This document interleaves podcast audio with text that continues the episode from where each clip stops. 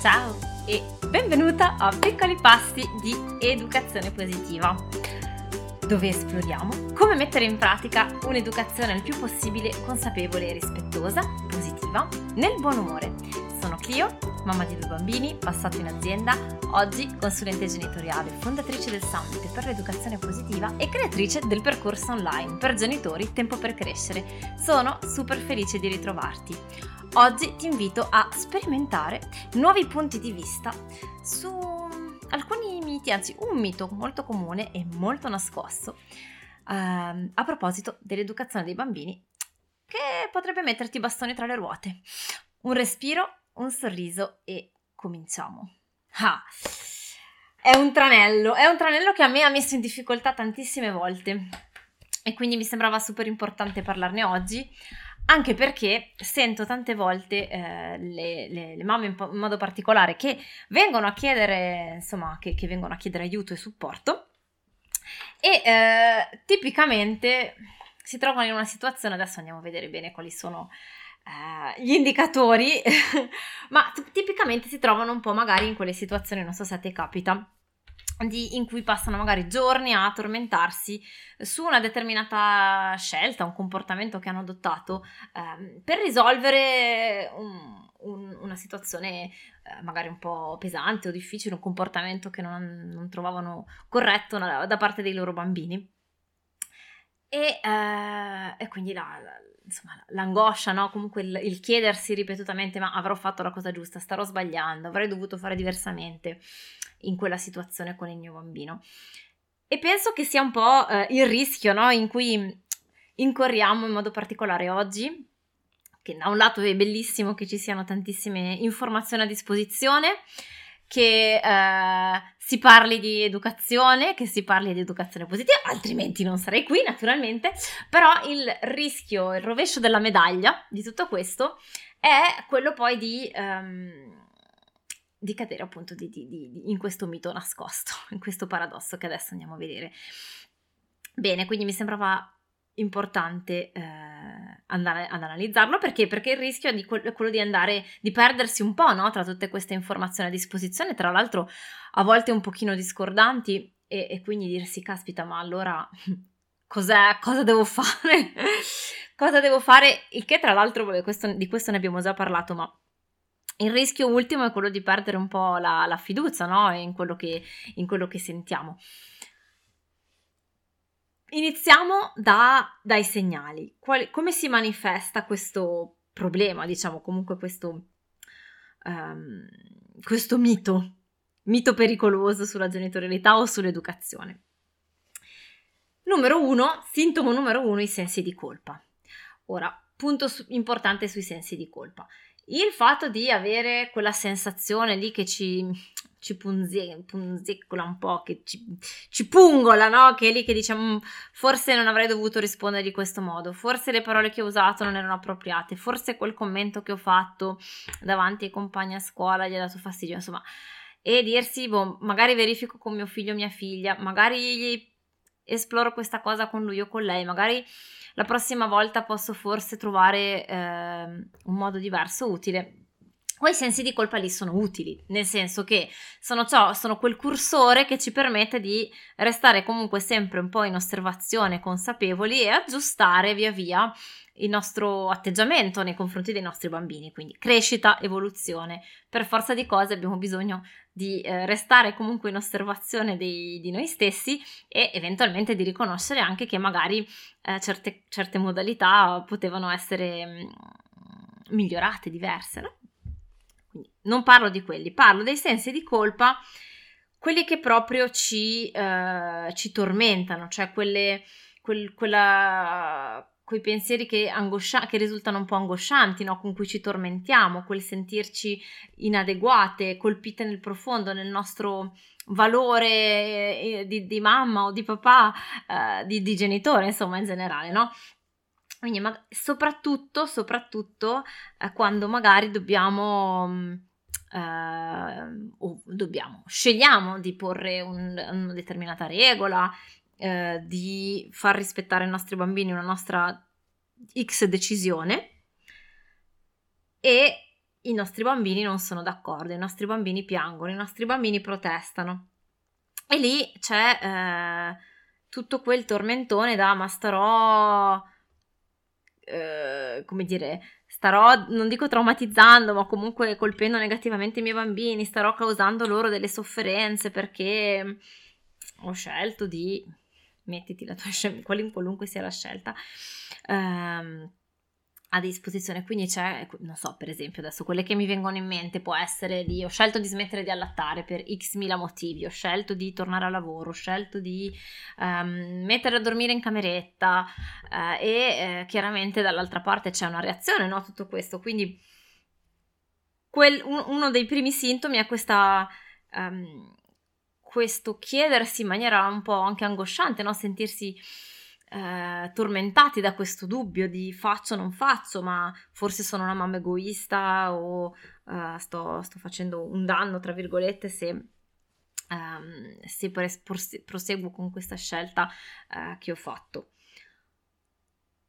Sintomo numero due: esitare e ehm, torturarsi tantissimo, ed è un po' simile, no, a quella di prima, a quella che ho appena detto, eh, nei momenti in cui si tratta appunto di prendere una decisione che riguarda i bambini, soprattutto quando anticipiamo lo scontento o la reazione negativa. Quindi sensi di colpa da una parte, dubbio, esitazione, in modo molto insistente, molto, eh, molto doloroso quasi. Quindi anche lì è interessante come autoosservazione provare a vedere dove è il cursore, perché ancora una volta il fatto di avere dei dubbi, di porsi domande, di chiedersi, di ponderare è un'ottima cosa chiaramente. Il problema è quando diventa, uh, mi viene la parola invalidante e mi rendo conto che è difficile nel senso, quando, quando ci sentiamo schiacciati da questi dubbi, da queste esitazioni, da questi pensieri che ruotano intorno, quando facciamo fatica a prendere la decisione, continuiamo a fare ping pong nella nostra testa tra opzione A, opzione B, senza riuscire mai a, a, a pendere per una o per l'altra, no? Quando diventa eh, così difficile, fa- faticoso, difficoltoso, è lì che iniziamo a dirci, ah forse, hmm, sintomo. Hmm. Eh, oppure, altro segno, altro segnale, il fatto di eh, sentire dentro di noi. Nel momento in cui osserviamo, eh, parlo di genitorialità in questo caso, quindi altri genitori, seguire strade diverse rispetto alle nostre, quando sentiamo dentro di noi partire la critica o il giudizio. Dico dentro di noi perché magari abbiamo tranquillamente tutti già elaborato un minimo di, di autocontrollo o, o di barriera per cui non la esprimiamo ad alta voce, no? Però se riusciamo a sviluppare così abbastanza presenza di spirito per renderci conto che lo stiamo magari solo pensando, eh, anche questo è interessante, no? Nel momento in cui vediamo qualcuno che eh, fa una scelta educativa eh, o genitoriale diversa dalla nostra, qual è la mia risposta? Curiosità o critica, giudizio? Anche questo è interessante, anche perché spesso nel momento in cui abbiamo un atteggiamento eh, molto critico e giudicante di default, spesso è perché lo abbiamo anche nei, nostri, nei confronti di noi stessi, no? Beh, qui c'è tutto un, un altro approfondimento da fare, ma comunque è interessante così come punto di riferimento. E eh, altro, altro indicatore, altro segnale, che appunto c'è una sorta di, io lo chiamo overinvestment, no? Cioè tutto quello che riguarda l'aspetto un po' della genitorialità ci preoccupa tantissimo, ci investe tantissimo. E qui diciamo veniamo un po' al, al punto cruciale, quella che io chiamo la domanda trabocchetto, no? Qual è? Quando ci chiediamo, ho fatto bene? Qual era la cosa giusta da fare in quella situazione? Ta-na-na-na! Perché? È una domanda trabocchetto, perché rischia di metterci in difficoltà. Quel ho fatto bene, quel qual era la cosa giusta da fare in quella situazione. È il grande mito di cui parliamo oggi.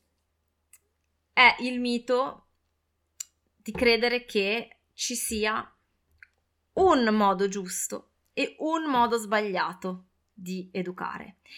E quindi di fronte alla mia, scel- alla mia scelta, al mio comportamento, alla mia risposta nei confronti di questa situazione con i miei bambini, aiuto, sarà stata quella giusta, avrà fatto, avrò fatto giusto o avrò sbagliato? Un po' tipo quella che io chiamo anche la modalità test, no? Qui siamo un po' abituati di, di default per come è strutturata la nostra, uh, la nostra vita scolastica, la nostra società più in generale, ma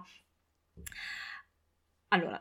Prima di andare a vedere perché ci può mettere i bastoni tra le ruote questo grande mito di, eh, nell'educazione, vorrei innanzitutto dare mo- momento empatia, perché mi sono ritrovata tantissime volte anch'io in queste stesse dinamiche, quindi non si tratta di mettere ah perché tu pensi questa cosa allora non va bene, no, cioè, lo facciamo tutti.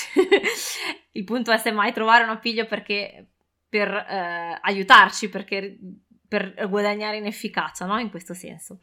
Mi ricordo in particolare due momenti, due aneddoti, ehm, che tra l'altro secondo me sono interessanti perché fanno proprio vedere come questo tipo di modalità di pensiero, di, di, diciamo di, di, di molto nera o bianca, eh, si inserisca in momenti assolutamente così della quotidianità senza che ce ne accorgiamo. Eh, il, primo, il primo episodio me lo ricordo quando la mia primogenita era in asilo nido e io ero incinta del secondo, quindi stavamo anche cercando di cambiare casa, quindi momenti di grande cambiamento, e io non sapevo niente di tutto questo, quindi con la mia ingenuità di neomamma arrivavo sistematicamente a prenderla tutti i giorni e la maestra, l'educatrice mi diceva ah signora anche oggi ha morso, anche oggi ha morso. E mia figlia mordeva sostanzialmente sempre lo stesso bambino, un poverino tra l'altro, con cui erano in realtà anche amichetti, no? E gli lasciava proprio questo bel segno rosso sulla guancia, tondo, con tutto, tutta l'impronta dei denti, no? Quindi mi ricordo, no, questa sensazione di, ehm, di vergogna innanzitutto, anche poi davanti all'altra mamma, oh, mi spiace perché non sapevo, non sapevo ancora, non avevo ancora approfondito nulla, e quindi la, il mio atteggiamento di ehm, cosa devo, ditemi cosa devo fare, ditemi cosa sto sbagliando per favore. E poi, cioè da un lato non volevo neanche appunto trasformarlo in un problema, ma dall'altro c'era questa, no, questa un po' ansia da oh, mamma arrivo, mi dicono ancora che, mo, che ha morso. Ah, quindi in qualche modo sono in difetto. E eh, un'altra volta, un altro, un'altra situazione in cui eh, adesso non ricordo il dettaglio di che cosa fosse successo, ma insomma dopo un pomeriggio di gioco con le amiche, avevamo invitato a casa l'amichetta, la mamma dell'amichetta viene a prendere l'amichetta e eh, non so più per qual motivo io e mia figlia avevamo avuto una, una discussione, ma era più piccola, era, insomma era in prima elementare. E insomma, da questa discussione con me, dal suo non voler fare quello che evidentemente io le avevo chiesto, mega crisi, lei rotolata per terra nelle urla davanti alla mamma dell'amichetta con cui non eravamo così in confidenza, no? E quindi ricordo benissimo questo, questo mio sentirmi immediatamente, come dire, osservata e in difetto, dove quindi il sottinteso di questo mio chiedermi cosa sto sbagliando, aiuto, ditemi aiuto, perché era se mia figlia si comporta male, male tra virgolette, ma per noi, no, in quel momento quello è un comportamento sbagliato o comunque negativo, è perché io sto sbagliando con il mio modo di educare. Guarda quante volte non ci capita anche involontariamente di fare, di trarre questa, questa conclusione. Ora, il punto è che da il nostro buon cervello umano, da buon computer, fa tanta tanta tanta tanta tanta tanta tanta fatica con eh, le incertezze e le zone di grigio, no? Cioè si sforza sempre di trovare una qualunque risposta pur di tranquillizzarsi e di sapere, di, di fare una mini, anche una predizione completamente eh, assurda per il futuro, ma almeno ho fatto una predizione, non posso stare eh, nella, nell'incertezza. Pensa... Adesso a me è, capitata, è capitato un paio di episodi eh, legati per esempio a eh, non, stai, non ti senti bene ma non sai ancora cos'hai, e quindi prima di andare a pensare, nel mio caso per esempio a eh, misurarmi la, fre- la febbre, sono andata a fare per giorni, ero partita nel, nel loop di ecco non sono abbastanza brava, non sono abbastanza brava sul lavoro, se, se mi sento così è perché ancora non ho la motivazione giusta, cioè è partita veramente in un, in un loop incredibile, quando poi in realtà è che stavo covando la malattia e quindi avevo solo bisogno di riposarmi. Um, e non so se ti è successo, oppure eh, un altro, un'altra, un'altra storiella così, no, di Um, mio marito che aveva avuto un, insomma si era fatto male, temeva di essersi rotto una costola e eh, nel momento stesso, ci sono voluti due giorni per riuscire finalmente a fare i raggi, nel momento in cui ha saputo che non era rotta ma solo incrinata, improvvisamente anche il dolore si è eh, come dire ridimensionato, no? Perché finché era nell'incertezza di non sapere se si era rotto o non si era rotto, era come se fosse partita l'allerta, no? Nel sistema nervoso, proprio, cioè, aiuto. Il nostro cervello non ama, eh, non ama eh, non avere risposte definitive, sicure, certe. Il problema con l'educazione, ed è un po' il par- quello che io chiamo il paradosso, no? Nell'educazione, che è un po' questo... Da, da qui dipende un po' questo mito, questa idea che ci debba essere un modo giusto e un modo sbagliato di, di educare, no? Il paradosso qual è? Il paradosso è che noi quando educhiamo cosa facciamo? Cerchiamo di guidare i nostri bambini con le risorse che abbiamo a nostra disposizione oggi per permettere loro di crescere e quindi di diventare nel futuro degli adulti, eh, tirando fuori il meglio delle loro capacità perché possano vivere la vita migliore possibile, ok?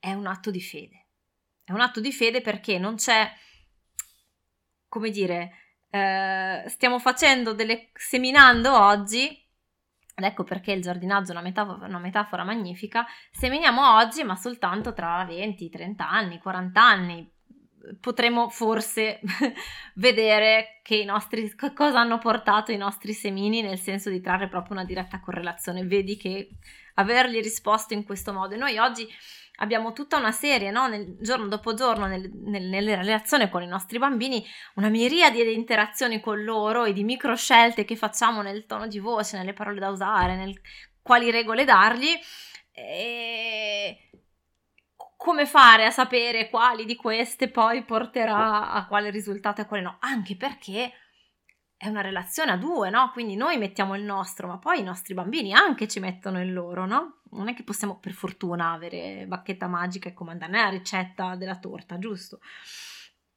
Questo significa eh, doversi in qualche modo fidare, ed ecco perché, come dire, credere che ci sia una modalità giusta e una modalità sbagliata ehm, c- rischia di paralizzarci, no? Di riparalizzarci e di metterci in quel loop di cui, di cui parlavo all'inizio, in cui eh, ogni volta che dobbiamo eh, agire in un certo modo siamo in preda all'ansia. Perché? Perché sbagliare eh, implica, oh mamma mia, è una roba terribile, no? Eh, il brutto voto che prendevamo a scuola, quindi non posso assolutamente accettare, ammettere di sbagliare perché altrimenti chissà che danni farò a mio figlio, e quindi sono nella, nella paralisi, e questo è, è un ostacolo, no? Perché anziché essere quindi presenti e in ascolto dei nostri, in osservazione dei nostri figli e di quello che succede dentro di noi, siamo in preda a tutti questi pensieri che ci, eh, che ci bloccano. Ora, questo non significa dall'altra parte che non ci siano certezze in assoluto, cioè delle risposte ce le abbiamo, lo sappiamo per esempio che la violenza, la negligenza hanno delle ripercussioni, delle conseguenze negative gravi, ma all'interno di queste, come dire, di questi estremi, di cui abbiamo scientificamente le prove che, eh, che, che, che provocano dei danni, non c'è un unico modo giusto e un unico modo sbagliato. Anche perché appunto solo a posteriori potremo sapere com'è andata. Come fare allora? Perché dici, beh, ma allora va bene tutto. No, non è che va bene tutto. Innanzitutto, vabbè, ci sono, per esempio, proprio per questo in Tempo per Crescere facciamo una, una marea di esercizi per andare a individuare meglio i nostri valori, i nostri bisogni, per avere una bussola, no? Perché quando, quando una mamma mi chiede, ma ho fatto giusto? La mia risposta è dipende, dipende da tu cosa vuoi, la vostra famiglia cosa vuole, il tuo bambino di cosa ha bisogno. E soltanto in base a, a tutti questi dati possiamo poi provare a, a, a trovare l'azione più efficace e, e l'atteggiamento più efficace. Se ti trovi in, in una situazione in cui vedi il tuo bambino sta, magari è, è in un comportamento che tu vorresti incoraggiare a fare diversamente, correggere, ehm, oppure sei in dubbio su una su, su quale, insomma, su quale strada scegliere, prova a chiederti: qual è il modo più efficace in questo momento per incoraggiare il mio bambino? Con le risorse che ho a disposizione, sulla base anche dei miei bisogni. Qual è il modo più efficace in questo momento, e questo in questo momento è una chiave importante, per incoraggiare il mio bambino? Date le risorse che ho in questo momento. Questa può diventare davvero una domanda chiave, guida eh, da appenderti al frigo, fondamentale eh, in tutto il tuo percorso da, da genitore e da mamma. Fammi sapere come va e ci sentiamo la settimana prossima. Un grande abbraccio!